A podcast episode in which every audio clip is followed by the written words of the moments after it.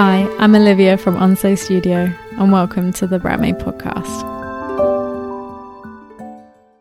Have you ever felt like you just wanted to sort of refresh your look, routine, or space? You know, like getting a slightly different haircut or mixing up the way you do your eye makeup or get up a little bit earlier to fit in some reading or exercise. Or maybe you just have the urge to swap out your little bit old duvet and bedding for a new one or repaint your room. Either way, a refresh in life can be just a really nice thing to do, and I think we feel most inspired to do this, especially at the start of the year.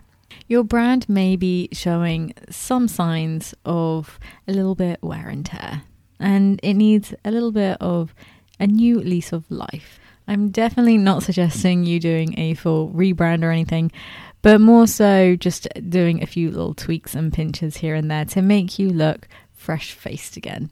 Today, I'll take you through just a few simple ways and steps you can refresh your brand, helping you breathe some new life into your online identity. Let's first look at your logo. Now, if you have had a professional logo crafted, I would encourage you to rethink twice before making any slight changes. And to actually anyone who has invested in doing their branding, you may want to go back to the person that you had it done to maybe refresh it rather than you doing it. I wouldn't want to advise you to change anything unless um, you are very confident in your own skills and or you created your um, branding. If you maybe got like a pre-made mock-up or anything like that, I think it's safer for you to make a few minor tweaks.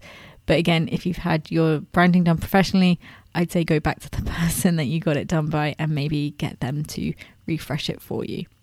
Many companies adopt the method of subtly chain making changes over time this means that their audience doesn't really notice that their logo is changing. And a few ways to make your logo maybe feel a little bit more current is simply just by actually simplifying it a lot more. If you have a logo with a lot of extra graphic elements and you can see that you can take some of them out now, then maybe that is it is the time to do that. Plus if your logo is using lots of colors, you might want to reduce that down to also only one or two. If you haven't already, um, you could consider including alternative logos. It's always good practice to have alternative logos to complement your sort of main primary logo. The variation logos are usually simplified anyway and usually um, use a different layout to make it more flexible for you to use, especially when you need a logo for smaller screen like a mobile or even like a I think you call it like fa- favcon, fav favcon icons. I don't know. Maybe I'm saying that wrong. Um, that little icon or symbol on the top of your web tab page. It's very very small. Um, so think about ways you can sort of introduce maybe um, a collection of logos that all complement your main logo. The second subtle change that you can make is with your typeface and take a look over at all the typefaces that you use within your brand. Commonly, you have at least maybe two main typefaces one for your heading and another one maybe for your paragraphs. Maybe it's time to think about if your typefaces are really working. Are they legible on all types of screens? If you're using a serif typeface, see if you can maybe maybe find one that feels a little bit more new. um, this obviously always depends obviously on your branding as well if you're trying to come off more established and very traditional then you don't need to be messing around with that too much if you've sourced all your typefaces maybe from a free website you could maybe think about swapping them out for something maybe a little bit more special like investing in a paid font for your brand to just give it a little bit of a lift moving on to polishing up your color palette or even adding a new color palette to it. Just like with all trends, things come and go, and although brands shouldn't be built on trends, you still will want to feel and look fresh with your own identity. This is why I would consider not really changing your colors as such, but considering maybe updating a few colors within it if you can slightly change the tone, that works maybe a little bit better or looks a little bit more up to date, or even consider introducing a new color to your collection. If you've been using only roughly two colors for everything, it might be time to add more supporting colors into your brand. The only colors I'd be very wary about um, changing is your hero colors. You may have one or two of these. These are your main colors, and unless you really want to, I wouldn't mess around with those too much or change them up. Another way to refresh your brand is actually looking over your website.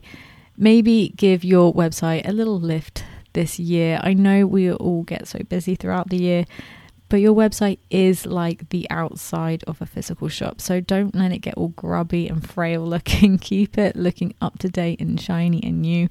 Some things you could think about doing on your site is replacing pictures with newer ones. If your pictures of you on there are very, very old, maybe to get some new ones done and replace them.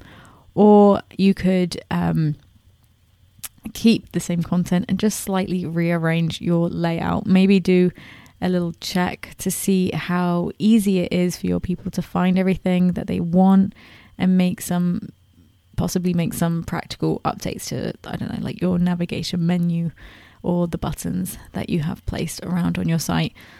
Other things you could consider including are some maybe icons or adding new icons, updating your copy, or updating certain pages like your About page. Sometimes they do need to have a little bit of a refresh. The last thing that you could update is your social media templates. If you usually post on Instagram carousels, you could maybe recreate some new layouts that you'll use for the next year. Obviously, your layout should still feel like you, so when people um, see it on their homepage, they can still tell that it's your brand.